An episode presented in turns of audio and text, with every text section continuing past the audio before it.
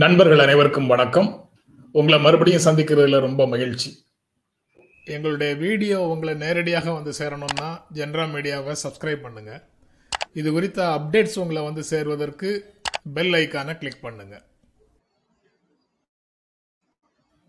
இன்றைக்கு இந்த நிகழ்ச்சியில நம்மோடு உரையாடுவதற்காக பாரதிய ஜனதா கட்சியின் திரு நாராயணன் அவர்கள் நம்மோடு இணைகிறார். வணக்கம் வணக்கம் நாராயணன். வணக்கம் வணக்கம். ரொம்ப ரொம்ப ரொம்ப மகிழ்ச்சி. நீண்ட நாட்களுக்கு பிறகு உங்களோடு உரையாடுவதில். மகிழ்ச்சி. தினமும் காலையில பேப்பர் படிச்சுட்டு அதுல இருந்து சில செய்திகளை ஒரு விருந்தினரோடு உரையாடுவது நண்பரோடு உரையாடுவது அப்படின்ற மாதிரி ஒரு வடிவமைப்புல போயிட்டு இருக்கிறோம் இன்று நீங்க கலந்துட்டு இருக்கிறீங்க நாராயணன். ரொம்ப மகிழ்ச்சி. இந்த முதலாவது உங்களோடு பகிர்ந்து கொள்ளக்கூடிய ஒரு செய்தி கொரோனா ஊட ஊரடங்கை மீறியவர்கள் மீதான பத்து லட்சம் வழக்குகள் ரத்து. எடப்பாடி பழனிசாமி அறிவிப்பு அப்படிங்கிற செய்தி. முதலமைச்சர் வந்து கூடங்குளம் தொடர்பாக வழக்குகள் அதுக்கு பிறகு சிஏஏ தொடர்பாக போடப்பட்ட வழக்குகள் அந்த ஆர்ப்பாட்டம் தொடர்பாக போடப்பட்ட வழக்குகள் அப்புறம் கொரோனா காலத்துல விதிகளை மீறியவர்கள் மீது போடப்பட்ட வழக்குகள்னு அவர் சொல்றாரு. பொதுவாக இது போன்ற வழக்குகளை போடுவதும் பின்னால ரத்து செய்வதையும் நீங்க எப்படி பார்க்கிறீங்க? இது இடைப்பட்ட காலத்துல சம்பந்தப்பட்டவர்களை ஹராஸ் பண்ணதாக தொல்லை கொடுத்ததாக ஆஹ், இருக்காதா? முதல்ல மூத்த பத்திரிகையாளரான உங்களோடு உரையாற்றுவதில் மிகுந்த மகிழ்ச்சி. நீண்ட நாட்களுக்கு பிறகு உங்களுடன் பேசி புதிய முயற்சி எடுத்துக்கொண்டு அதற்கு என்னுடைய பாராட்டுக்கள். காலையில ஒரு அற்புதமான ஒரு நிகழ்ச்சியை தொகுத்து நீங்க செய்யும் பொழுது அது மக்களை சென்றடையும். நீங்க கேட்ட கேள்விக்கு நான் வரேன். முதல் செய்தி பத்து லட்சம் வழக்குகள். இதுல மூணா நீங்க பிரிச்சிருக்கீங்க இதுல கொரோனா காலகட்டத்துல போட்ட வழக்குகள் வந்து வாபஸ் பெறுவது என்பது என்னை பொறுத்தவரை அது சரிதான். என்று சொன்னால் அந்த காலகட்டத்துல நாம ஒரு புதிய ஒரு விஷயத்துக்கு வந்தோம். அதாவது அந்த லாக்டவுன் என்கிற முழு அடைப்பு முழு அடைப்புன்றதுல எல்லாரும் அமைதியா வீட்லயே இருக்கணும்ன்ற ஒரு ஒரு புதிய விஷயத்தை நாம வந்து உலகமே பார்த்தது. நாமும் அதற்கு விதிவிலக்கல்ல.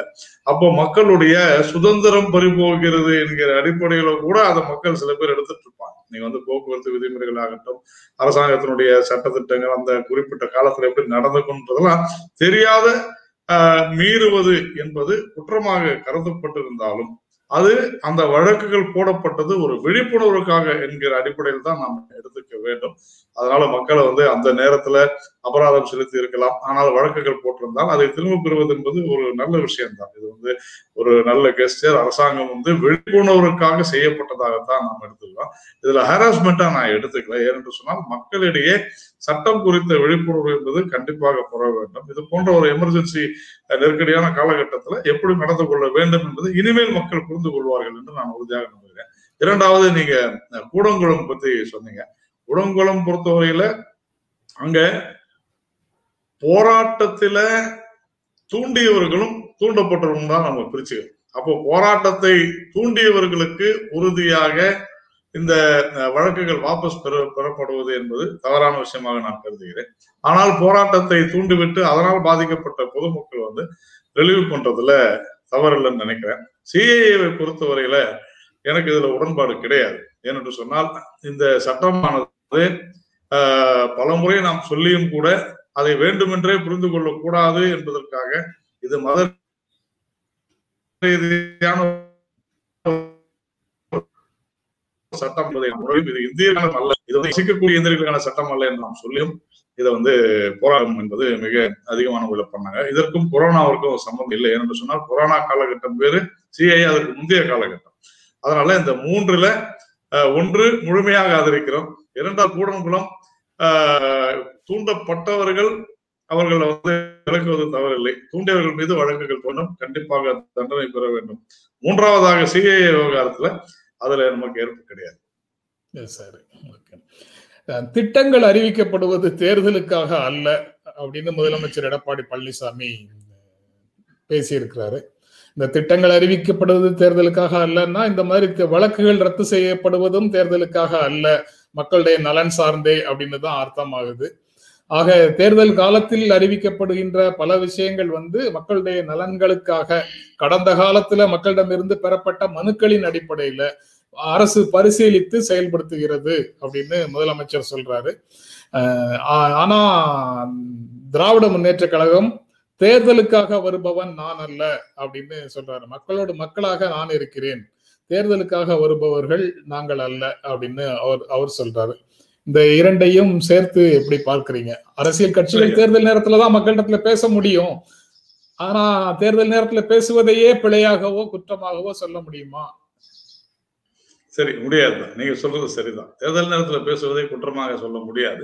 தேர்தல் நேரத்துல தான் மக்களும் வந்து அரசியல்வாதிகள் என்ன சொல்கிறார்கள்? அடுத்த ஐந்து வருடங்களுக்கு நாம் எப்படி திட்டமிட முடியும்? அந்த ஐந்து வருடங்கள் நமக்கு எப்படி அஹ், நலத்திட்டங்கள் நம்முடைய வாழ்க்கை இருக்க முடியும் என்பதை கூர்மையாக கவனிப்பார்கள். அந்த கவனம் அவர்களிடத்துல இருப்பதன் காரணமாகத்தான் தேர்தல் நேரத்துல அரசியல்வாதிகளும் சரி தலைவர்களும் சரி இது போன்ற விஷயங்களை சொல்கிறார்கள்.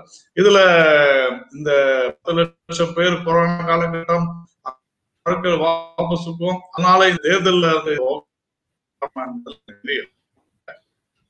வேண்டிய ஒரு விஷயம். மற்ற திட்டம் எதுவுமே டெஃபினட்டா அந்த டிமாண்ட் இருக்கும்போது தான் சப்ளை இருக்கும் அப்படின்றது ஒரு காமன் தேரி அப்போ மக்கள் வந்து எதிர்பார்ப்பார்கள். மக்கள் எதிர்பார்க்க போகும்போது கண்டிப்பா அதை சொல்லதான் செய்வாங்க. அது வந்து நான் தவறுன்னு சொல்ல மாட்டேன். ஆனால் திரு ஸ்டாலின் அவர்கள் வந்து நான் தேர்தல் வரும்போது வருபவன் அல்ல என்பது சொல்வதையும் நான் ஏற்றுக்கொள்ள மாட்டேன். யாராக இருந்தாலும் தேர்தல் நேரத்துல தான் வருவாங்க சொல்லுவாங்க. ஏனென்றால் மக்கள் அப்போதுதான் காது கொடுத்து கேட்பார்கள் என்கிற அடிப்படையில இது ஒரு ஒரு ஆதாரம். இது வந்து உறுதியா இது ஒரு தம்புருள். அதனால இது இது வந்து எனக்கு சரியா தெரியல. ஸ்டாலின் கேட்டதுக்கு அதாவது கோரிக்கை வைத்ததற்கு பிறகுதானே அரசு இந்த மாதிரி விஷயங்களை செயல்படுத்துகிறது அப்படின்னு ஸ்டாலின் கேட்கறதையும் நீங்க ஏற்க மாட்டீங்களா? இல்ல அது இந்த மாதிரி எல்லா விஷயத்திலும் அப்படிதான் அவர் சொல்றாரு. ஏதோ அவர் சொல்லிதான் வந்து இந்த அரசாங்கம் செய்யற இருக்கு. எதிர்க்கட்சிகளுடைய பணி என்பது அவங்க என்ன நினைக்கிறாங்களோ அதை சொல்றது. அதே மாதிரி மக்களுடைய கருத்துக்களையும் அவங்க பிரதிபலிப்பாங்கன்ற ச- சந்தேகம் இல்லை. அதே சமயத்துல ஆட்சியில் இருக்கிறவங்களும் மக்கள் சொல்வதையோ அல்ல எதிர்க்கட்சிகள் சொல்வதையோ கேட்க மாட்டார்கள் என்று நினைப்பதும் தவறு. அதனால ஒரே கருத்தை இருவர் பிரதிபலிப்பது என்பது சாதாரண விஷயம்தான். இதுல ஸ்டாலின் சொல்வது மிகைப்படுத்தப்பட்ட ஒன்றாகத்தான் நான் கருதுகிறேன். சரி சார். தேமுதிகவுக்கு பேர வேற வலிமை குறைந்து போய்விட்டது. பாட்டாளி மக்கள் கட்சி பாரதிய ஜனதா கட்சி எல்லாரையும் விட குறைவான இடங்கள் தான் அதிமுக கூட்டணியில அவர்களுக்கு கிடைக்கும் அப்படின்னு ஒரு செய்தி ஹிந்துல வந்திருக்குது. அதை நீங்க எப்படி பார்க்கறீங்க? இல்ல, யூகத்தின் அடிப்படையில ஊடகங்களுக்கு சுதந்திரம் இருக்கிறது. அவர்கள் வந்து சில விஷயங்களை கணிக்கிறார்கள். ஆனால் தேர்தல் காலகட்டம் என்பது ஏற்கனவே நடந்த விஷயம் என்பதையும் கருத்தில் கொள்ள வேண்டும். ஏற்கனவே நடந்த தேர்தல்கள் எப்படின்னு. ஆனா இன்னைக்கு இருக்கக்கூடிய சூழ்நிலையும் கருத்தில் கொண்டுதான் அந்த எழுதப்பட்டிருப்பதாக அந்த செய்தி வந்திருப்பதாக நான் கருதுகிறேன். அப்ப இன்னைக்கு இருக்கிற சூழல்ல எவ்வளவு வெற்றி பெற வேண்டும் எவ்வளவு வெற்றி பெற முடியும் எவ்வளவு போட்டியிட வேண்டும் என்று எல்லா கட்சிகளும் குறிப்பாக கூட்டணி இருக்கக்கூடிய கட்சிகள் அனைத்துமே ஆலோசனை அடிப்படையில் தான் சாராம்சமே அதுவாகத்தான் இருக்கிறது. குறிப்பா அதுல தேமுதிக சொல்லி எடுக்கிறாங்க. நான் அப்படி சொல்லணும்னா அது ஓரளவுக்கு அந்த செய்தியில உண்மை இருக்குது. அந்தந்த காலகட்டத்துல இன்னைக்கு யாருக்கு எவ்வளவு பலம் இருக்கிறதோ அப்படித்தான் அதை செய்வாங்கன்னு நான் நினைக்கிறேன். அப்புறம் டாக்டர் கிருஷ்ணசாமியினுடைய செய்தி ஒன்று பட்டியல் மாற்றம் செய்யாமல் அதாவது பட்டியலின மக்கள் அப்படிங்கிற கேட்டகரியிலிருந்து டீலிஸ்ட் பண்ணாம எங்களை வெளியில கொண்டு வராமல் எங்களுடைய வாக்குகளை பாஜகவால் அறுவடை செய்ய முடியாது அப்படின்னு டாக்டர் கிருஷ்ணசாமி சொன்னதாக ஒரு செய்தி இந்து தமிழ் திசையில இருக்கு. அதை நீங்க எப்படி பார்க்கறீங்க? மத்திய அரசு இப்போது எடுத்திருக்கக்கூடிய ஒரு ஆறு உட்பிரிவுகளை சேர்த்து தேவேந்திர குல வேளாளர் என்று அழைக்கப்பட வேண்டும் அப்படின்னு சொல்வதை அவர் ஆதரிக்கிறார். அந்த முயற்சியை ஆதரிக்கிறார். அதற்கு மத்திய அரசுக்கு ஆதரவு தெரிவிக்கிறார். ஆனா பட்டியலினத்திலிருந்து எங்களை விடுவிக்க வேண்டும் அப்படின்னு கேட்கிறாரு நீங்க எப்படி பாக்குறீங்க அதை இது இதுல வந்து ஸ்டேக் இதுல ஸ்டேக் ஹோல்டர்ஸ் அப்படின்னு சொல்றதுல அனைத்து அந்த அந்த சமுதாயத்தை சார்ந்த அனைவரும் அதிலிருந்து வெளியேற விரும்புகிறார்களா இல்லையா என்பது அது ஒரு மிகப்பெரிய ஒரு எக்ஸசைஸா இருக்கும். ஏனென்று சொன்னால் ஆஹ், ஒரு ஒருவர் கூட அதனால் பாதிக்கப்படக்கூடாது. அவர்களுடைய அந்த சமுதாயத்திலிருந்து இடஒதுக்கீடோ அல்லது சலுகைகளோ ஒருத்தருக்கு பாதித்தால் கூட ஒரு சமுதாயம் அல்ல அதுல இருக்கக்கூடிய ஒருவருக்கு கூட பாதிக்கக்கூடாது என்கிற அடிப்படையில தான் ஒரு அரசாங்கம் அதை அணுகும். அவருடைய கோரிக்கை என்பது ஒரு இன் பிரின்சிபல் நாம் ஏற்றுக்கொண்ட ஒரு விஷயம் தான் அதுல எந்த விதமான சந்தேகமும் இல்லை. அது மாநில அரசாங்கம் இருந்தாலும் சரி மத்திய அரசாங்கம் இருந்தாலும் சரி. அவர்கள் சொல்வது எங்களுக்கு நீங்க வந்து எங்களை இந்த பட்டியலினத்திலிருந்து எடுத்து விடுங்கள். நாங்கள் தாழ்த்த தாழ்த்தப்பட்டவர்களாக சொல்லப்படுவதை நாங்கள் விரும்பவில்லை என்பதுதான் அவருடைய தொடர்ந்து அவர் சொல்லி வருகிறார். ஆனால் அதை நான் ஏற்கனவே சொன்னது போல கடைசி ஒருவர் யாராவது ஒருவருக்கு கூட இதனால பாதிப்பு ஏற்படும் என்று சொன்னால் அவர்களுடைய மனம் அந்த சலுகைகள் எங்களுக்கு கிடைக்காது என்றோ அல்லது அந்த சமுதாய தீங்கிலிருந்து நாங்கள் எங்களுக்கு பிரச்சனை வரும் என்று நினைத்தாலோ உறுதியாக அது வரையில இது வந்து ஒரு ரொம்ப டீட்டெயில்டான சென்சிட்டிவான சப்ஜெக்ட் அவர் கேட்கறதுல இருக்கக்கூடிய நியாயம் ஓகே அதே மாதிரி எதிர் சைடில் அவர் சொல்ற அந்த பெயர் மாற்றம் கூட பல சமுதாயத்தினர் வந்து அதற்கு எதிர்ப்பும் தெரிவிக்கிறார்கள். ஆனால் அதையெல்லாம் ஆலோசித்து வந்து இந்த அரசாங்க மாநிலமும் சரி மத்திய அரசும் சரி இதுக்கான ஒரு மசோதாவை கொண்டு வந்திருக்கிறோம். ஆனால் போக போக இது சரியாகும். நீண்ட நாள் ஆகும் என்று தான் நான் நினைக்கிறேன். நீங்க அந்த பிரச்சனையினுடைய நியாயம் அல்லது. அதனுடைய போதாமை அந்த மாதிரி விஷயங்களை வந்து புரிந்து கொள்ள முடியுது. ஆமா. நான் உங்க கூட இத பத்தி பேசுறது முக்கியமான ஏரியா அண்டர்லைன் பண்ணி கேக்குற ஏரியா வாக்குகளை பாஜகவால் அறுவடை செய்ய முடியாது அப்படின்னு சொன்னார்னா உங்களோட ஒரு கூட்டணிக்குள்ள அவர் வரமாட்டாருங்கிற பொருள் அதுல இருக்கா? இல்ல தேர்தலுக்காகவே அரசுகள் முடிவெடுக்கின்றன அப்படின்ற மாதிரி ஒரு பொருளும் அதுல வருதா? தேர்தலுக்காக அரசியல் ஆதாயத்துக்காக வாக்குகளுக்காகத்தான் அரசியல் கட்சிகள் ஒரு கோரிக்கையை ஏற்கின்றன அல்லது செயல்படுத்தாமல் இருக்கின்றன அப்படிங்கிற ஒரு பொருள் அதற்குள்ள வருதா? இல்ல அவரு அவரை பொறுத்தவரையில அவருடைய கோரிக்கை என்பது நீண்ட நெடு நாட்களாக இருக்கிறது. அதனுடைய ஆதங்கத்துல அவர் பேசுறாருன்னு தான் நான் நினைக்கிறேன். ஆனா அவரை பொறுத்தவரையில அவர் வைத்திருக்கக்கூடிய அந்த ரெண்டு கோரிக்கைகள்ல ஒன்றை மாநில மத்திய அரசுகள் ஏற்றுக்கொண்டிருக்கின்றன. இந்த இரண்டாவது விஷயம் வந்து ரொம்ப ரொம்ப சென்சிட்டிவான சப்ஜெக்ட். நான் ஏற்கனவே சொன்னது போல அவருக்கு அவருடைய கோரிக்கையில நியாயம் இருப்பதாக நான் கருதுகிறேன். என்று சொன்னால் நாங்கள் இப்படி இருக்க வேண்டும் எங்களை இதிலிருந்து விடுவித்து என்று சொல்வதற்கு அவருக்கு அத்தனை உரிமையும் இருக்கிறது. ஆனால் பாஜக ஒரு கட்சியாக நாங்கள் இதை ஆதரிக்கிறோம். அதுல வந்து சந்தேகம் இல்லை. ஆனால் ஒரு அரசாக எப்படி முடிவெடுக்க வேண்டும் எப்பொழுது முடிவெடுக்க வேண்டும் அப்படிங்கிற விஷயம் ரொம்ப ரொம்ப அது மைன்யூட்டா பார்க்க வேண்டிய ஒரு விஷயம் தான் ஆனால் இதுல வந்து தேர்தலுக்காக அவர் வந்து பிரதமரை நான் சந்திப்பேன் என்று சொல்லியிருக்கிறார். நாமும் அவரிடம் இது குறித்து விவாதிப்போம். அது ஒன்றும் இதனால கூட்டணியில ஒன்றும் பிரச்சனை வரும்னு நான் நினைக்கிறேன் அவருடைய ஆதங்கத்தை அவருடைய உணர்வுகளை வெளிப்படுத்தி அப்புறம் மேலும் மூன்று காங்கிரஸ் எம்எல்ஏக்கள் பதவி விலகுவார்கள் அப்படின்னு புதுவை பாரதிய ஜனதா கட்சி தலைவர் சொல்றாரு. அதுக்கப்புறம் இருபத்தி ரெண்டாம் தேதி உங்களுடைய பெரும்பான்மையை நிரூபியுங்கள்னு துணைநிலை ஆளுநர் டாக்டர் தமிழிசை சவுந்தரராஜன் கொடுத்த கடிதத்திலையும் அங்கு இருக்கக்கூடிய நியமன எம்எல்ஏக்கள் மூன்று பேரை பாஜக எம்எல்ஏக்கள்னு சொன்னதை சொன்னது குறித்து குறிப்பிட்டது குறித்து முதலமைச்சர் நாராயணசாமி அப்புறம் மற்ற மற்ற நபர்கள் அங்கு இருக்கக்கூடிய பிரபலங்கள் எல்லாருமே மாற்று கருத்தையும் முன்வைக்கிறாங்க. முதலமைச்சர் நாராயணசாமி டாக்டர் தமிழிசைக்கு ஒரு கடிதம் எழுதியிருக்கிறதாகவும் செய்திகள் சொல்லுது. அந்த இரண்டையும் பற்றி உங்களுடைய பார்வை. இல்ல பாண்டிச்சேரி பொறுத்தவரையிலும் காங்கிரஸ் கட்சியில் இருக்கக்கூடிய உட்பூசல் காங்கிரஸ் கட்சியில் இருக்கக்கூடிய நிர்வாக கோளாறு அந்த கட்சியில அகில இந்திய தலைமையில் இருக்கக்கூடிய ஒரு தொய்வு இதையெல்லாம் நம்ம வந்து கருத்தில் எடுத்துக்கணும். இதுதான் மிக முக்கியமான விஷயமாக பார்க்கிறோம். தொடர்ந்து இதுல வந்து பாஜக மற்றும் பாஜக ஒரு எதிர்க்கட்சியாக அங்க என்ன செய்ய வேண்டுமோ அதை செய்து கொண்டிருக்கிறது. அவங்க இன்னும் அதிருப்தியில பல பேர் இருக்காங்கன்றத சொல்றாங்க. அதை தாண்டி இதுல டாக்டர் தமிழிசை அவர்கள் அமைச்ச ஆளுநர் அவர்கள் அமைச்ச அந்த விஷயமானது சட்ட ரீதியாக எதிர்கொள்ள வேண்டிய விஷயம். அது வந்து எனக்கு தெரிந்து ஏற்கனவே நீதிமன்றங்கள் இந்த நியமன உறுப்பினர்கள் வாக்களிக்கலாம் என்று தெளிவுபடுத்தி இருக்கிறது அதில் ஒன்றும் எந்த குழப்பமும் வரா மாதிரி எனக்கு தெரியும் அதாவது சட்டமன்றத்தில் நியமன எம்எல்ஏக்கள் நியமன எம்எல்ஏக்களாகத்தான் சட்டமன்றத்துக்குள்ள வர்றாங்க. அவங்க கட்சியில் ஏதேனும் சேர்ந்தார்கள் என்பதை வந்து ஏதோ ஒரு ஃபார்மாலிட்டி லீகல் ஃபார்மாலிட்டி சட்டமன்றத்திற்குள்ள இருக்கிற மாதிரியும் அது நிறைவேறாத சூழல்ல இப்படி குறிப்பிடக்கூடாதுன்னு நாராயணசாமி குறிப்பிடுற மாதிரியும் அந்த செய்தியை படிக்கும்போது தோன்றுகிறது.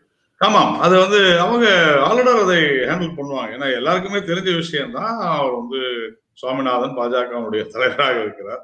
அதனால கட்சியை சார்ந்தவர்களை நியமனம் செய்யக்கூடாது என்று எங்கேயும் சொல்லியிருப்பதாக எனக்கு தெரியல. ஏன்னா அந்த மாதிரி இருந்தா ஏற்கனவே வழக்கு போட்டிருப்பாங்க. ஏற்கனவே நாஜிம் போன்றவர்கள். கட்சியில இருந்தவங்க தான் இருந்திருக்காங்க. அது அது வேறு விஷயம். அத கட்சியில ஆமா. இருக்கவங்கள நியமிக்க கூடாதுன்னு சொல்லல. ஆனா. நியமன எம்எல்ஏக்களை கட்சி எம்எல்ஏக்களாக குறிப்பிடலாமா அப்படிங்கறத அவர் கேக்குறாரு. அது ஓகே. அது ஆளுநர் மாளிகை அதை ஹேண்டில் பண்ணுங்க நமக்கு அதை சரி. அதுக்கப்புறம் தமிழ்நாட்டில் சென்னையில் உண்டான செய்தி புதிய ஓய்வூதிய திட்டத்தை ரத்து செய்யணும் அப்படிங்கிற கோரிக்கைகளை உள்ளி உள்ளிட்டு பல கோரிக்கைகளை வலியுறுத்தி நடந்த போராட்டத்தில் கோட்டையை முற்றுகையிட முயன்ற அரசு ஊழியர்கள் மீது போலீஸ் தடியடி. தலைமைச் செயலகம் வரை நெருங்கி சென்று மறியல். இருநூறுக்கும் மேற்பட்டோர் கைது அப்படின்ற செய்தி இருக்கு. ஒரு பக்கம் இது போன்ற போராட்டங்களை நடத்தியவர்கள் மீதான வழக்குகளை வாபஸ் பெறுகின்ற செய்தியையும் பார்க்குறோம் அதுக்கப்புறம் புதிய வழக்குகள் போடப்படுகின்ற செய்திகளையும் பார்க்கிறோம். நீங்க அரசு ஊழியர்களை தடியடி செய்து கலைக்க வேண்டிய தேவை இருக்குதா? நீங்க எப்படி பாக்குறீங்க இல்ல அரசு ஊழியர்கள் போராட்டம் செய்ய வேண்டிய தேவையும் இல்லை. அரசு ஊழியர்களை தடியடி செய்ய வேண்டிய தேவையும் இல்லை. என்று சொன்னால் இரு தரப்புமே பொறுப்பாக நடந்து கொள்ள வேண்டிய மிக முக்கியமான அவங்களும் அரசு ஊழியர்கள். காவல்துறையினரும் அரசு ஊழியர்கள் தானே. அப்போ இங்க இங்க பிரச்சனை என்ன அப்படின்னு சொன்னா இதுல யார் பெரியவங்கன்ற விஷயம் தான் வருதுன்னு நான் நினைக்கிறேன். அரசு ஊழியர்கள் நிதானமாக பொறுப்பாக அவர்கள் நடந்து கொள்ள வேண்டும். மக்களுக்காக பணியாற்றுபவர்கள் அரசியல்வாதிகளை விட அதிக பொறுப்பு மிக்கவர்கள் பொறுப்பு தேவைப்படுபவர்கள் அரசு அதிகாரிகள். அந்த அந்த விஷயத்துல அவர்களும் வந்து இந்த மாதிரியான போராட்டங்களை முன்னெடுப்பது என்பது கூட அது வந்து கொஞ்சம் அவங்க ரெஸ்ட்ரெயின் பண்ணணும் தான் நான் நினைக்கிறேன். ஆனால் அதே சமயத்துல அவங்க அந்த மாதிரி செய்யும் பொழுது பேச்சுவார்த்தை நடத்தி அதை நடக்க விடாமல் செய்வது அரசியல்வாதிகளுடைய அரசினுடைய கடமை காவல்துறையின் கடமை.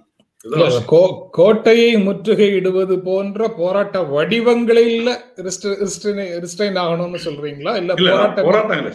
போராட்டங்கள் கூடாதுன்னு சொல்றீங்க. ஆமா ஏன்னா அரசு அதிகாரிகள் மக்களுக்காக இயங்குபவர்கள். அதை வந்து அவங்களுக்கு ஏதாவது கோரிக்கைகள் இருக்கும் என்று சொன்னால் அரசிடம் பேச்சுவார்த்தை நடத்த வேண்டும். இல்லைன்னா சட்ட ரீதியாக எதிர்கொள்ளலாம். தவறு இல்லை ஏன்னா அரசு அதிகாரிகள் தானே. அதனால அவங்க சட்ட ரீதியாக தான் எதிர்கொள்ளலாம். அரசே மக்கள் தான் அரசை நோக்கி போராடணுங்க. ஆனா அரசே அரசை நோக்கி இப்படி போராடும் அரசு அதிகாரிகள் அரசின் ஒரு அங்கம் அவங்களே அரசை நோக்கி போராடுறது என்னங்கிறது இல்ல அவங்க அவங்க கோரிக்கைகளை வைக்கிறாங்க. மாநாடுகள் நடத்தி அமைச்சர்களை கூப்பிட்டு அங்கு மனு கொடுத்து அவர்கள் முன்னால அவங்களுடைய பிரச்சனைகளை எல்லாம் பேசுறாங்க. அதற்கு பிறகு பல்வேறு வடிவங்கள்ல அவர்களுடைய அரசினுடைய கவனத்தை ஈர்ப்பதற்கு முயற்சி செய்யறாங்க எதுவுமே நடக்காத சூழல்ல தானே நோட்டீஸ் கொடுத்து ஒரு போராட்டத்தை நடத்துற சூழலுக்கு அரசு ஊழியர் சங்கங்கள் வருகின்றன. அது ரொம்ப ஒரு ஒரு ப்ராசஸுக்கு பிறகுதானே நடக்குது. அதற்கு பிறகும் இது போன்ற நிகழ்வுகள் வந்து நிகழ்வுகள் வரும்போது அவர்களை குறை சொல்வது அப்படிங்கிறது அல்லது அவர்கள் மேல நம்ம ஆதங்கத்தை தெரிவிப்பதுங்கிறது சரியாக இருக்குமா? நான் வந்து அவங்கள குறைய சொல்ல ஆதங்கத்தையும் சொல்லல சார்.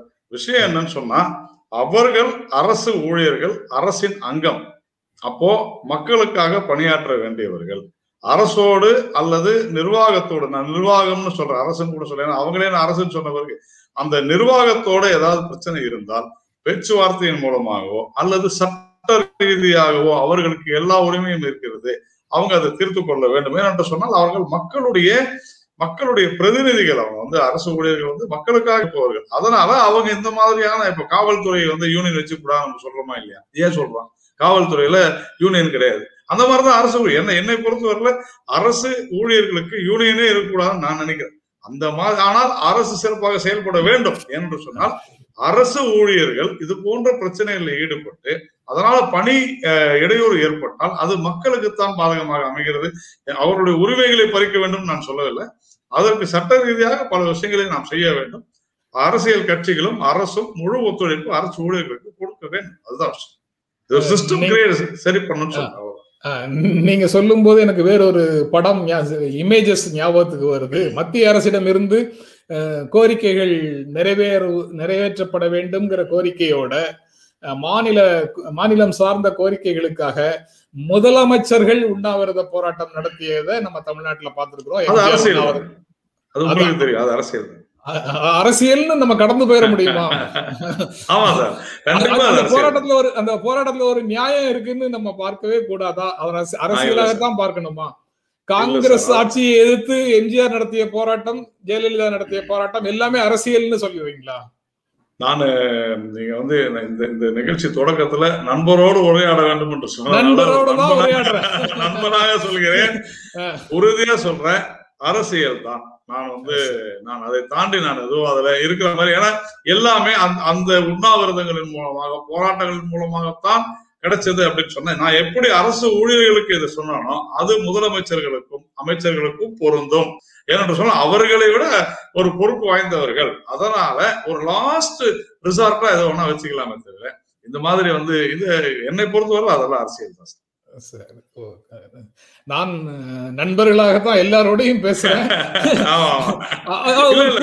ஒரு குறிப்பிட்ட எல்லை வரைக்கும் பேசிட்டு அதுக்கப்புறம் வி அக்ரி டு டிஸ்அக்ரின்னு அடுத்த சார் இந்த. விஷயம் மட்டும் நான் பாஜக செய்தி தொடர்பாளராக அல்லாமல் உங்கள். நண்பராக பேசினேன்னு சொன்னேன். அப்படிதான் சொன்னேன் அப்புறம் பாஜக வாய்ப்பளித்தால் சட்டப்பேரவை தேர்தலில் போட்டி. மெட்ரோமன் ஸ்ரீதரன் அறிவிப்பு அப்படின்னு மெட்ரோ ப்ராஜெக்ட் பலவற்றை முன்னின்று நடத்திய ஸ்ரீதரன் சொல்லியிருக்கிறாரு. கேரளால மாற்றி மாற்றி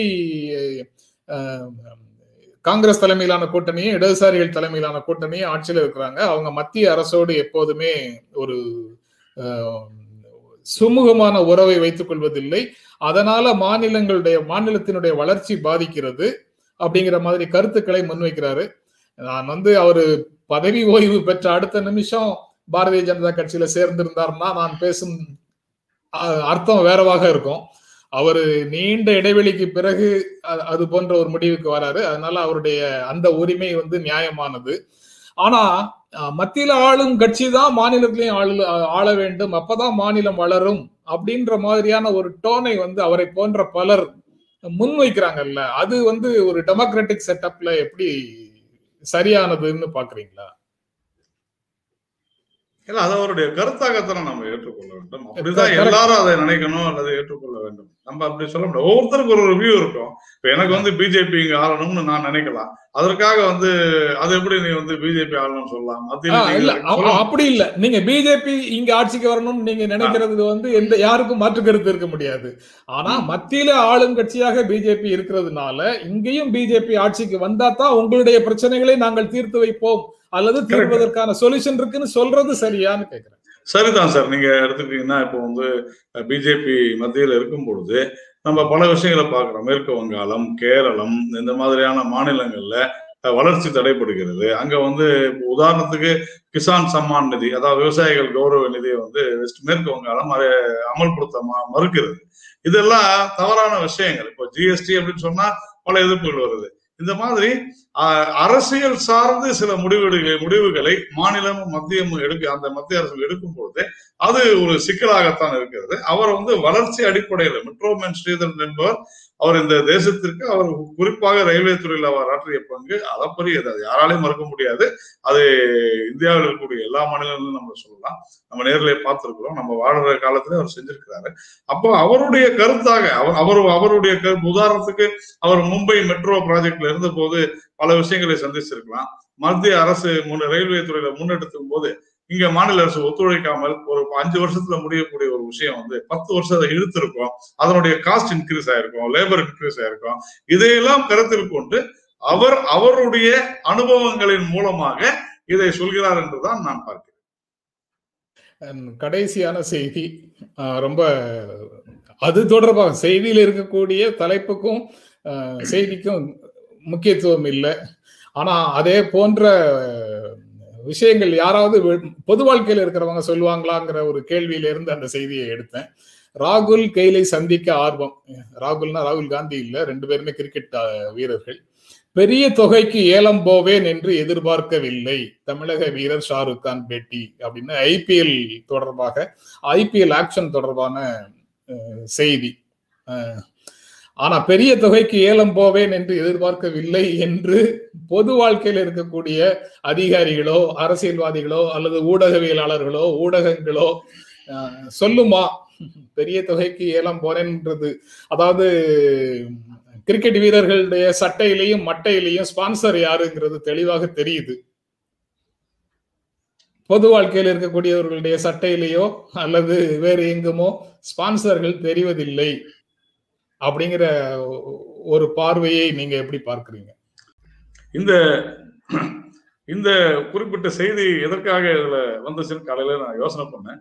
ஆனால் உண்மையிலேயே ஒரு அற்புதமான ஒரு விஷயத்தை தான் சொல்லியிருக்கீங்க. என்னை பொறுத்தவரையில தனிப்பட்ட முறையில இந்த ஐபிஎல் என்பது இந்த கிரிக்கெட் இந்த குறிப்பிட்ட கிரிக்கெட் போட்டி என்பது ஐபிஎல் என்பதை நான் சுத்தமாக நான் ஏற்க மறுக்கிறேன். சமீபத்தில் நடந்த சென்னை நடந்த விளையாட்டு கிரிக்கெட் போட்டி கூட நான் நேரடியாக சென்று கண்டு கழித்தேன் அது வேற. இது விளையாட்டுல வியாபாரம். இந்த மாதிரியான விஷயங்களை நம்முடைய கலாச்சாரத்துக்கு ஒத்து வராத விஷயம்தான். இதுல வந்து பணம் பொழுது சூதாட்டம் என்று நேரடியாக நான் குற்றமே சாட்டுகிறேன். அது ஒன்றும் சாணா இதுல வந்து பல அரசியல்வாதிகள் எல்லாரும் இருக்கிறாங்க. அவங்க எல்லாம் இருந்தா கூட எல்லா கட்சியிலும் இருக்கிறாங்க. என்னை பொறுத்தவரை தனிப்பட்ட முறையில இது தவறுதான். ஆனால் இன்னைக்கு அரசியலே இப்படிதான் ஆயிடுச்சு சென்றாம் சார். உங்களுக்கும் தெரியும். இன்னைக்கு பொது வாழ்க்கையும் இப்படிப்பட்ட ஒரு சூழ்நிலை தான் வருது. நீங்க கேட்ட கேள்வி சரிதான். அது வந்து ஊடகங்கள்ல இந்த மாதிரி போட முடியுமா? அதுல போட முடியுமான்லாம் கேட்குறீங்க ஆனால் அரசியல்ல இன்னைக்கு பணம் இல்லாத எதுவுமே செய்ய முடியாது என்கிற சூழ்நிலை தான் இன்றைக்கு தமிழ் எல்லா இந்தியா முழுக்க அப்படிதான் இருக்குது. அதை நம்ம இன்னும் இந்த சிஸ்டத்தை மாற்றணும் இதையெல்லாம் மாற்றி ஒரு அனைவரும் ஒன்றிணைந்து அரசியல் வேற்றுமைகள் ஆயிரம் இருக்கலாம். ஆனால் அனைவரும் ஒருங்கிணைந்து நாம வந்து கடையணும் கடை தேற்ற அந்த விஷயத்தை கையில எடுத்தாதான் சரியாகும். இதுக்கு ஒரு பெரிய சிஸ்டம் சேஞ்ச் வேணும்னு நான் நினைக்கிறேன். ரொம்ப நன்றி நாராயணன். காலையிலேயே உங்களுடைய நேரத்தை பகிர்ந்து கொண்டதற்கு மிக்க மிக்க நன்றி. நன்றி. மீண்டும் சந்திப்போம். நன்றி வணக்கம்.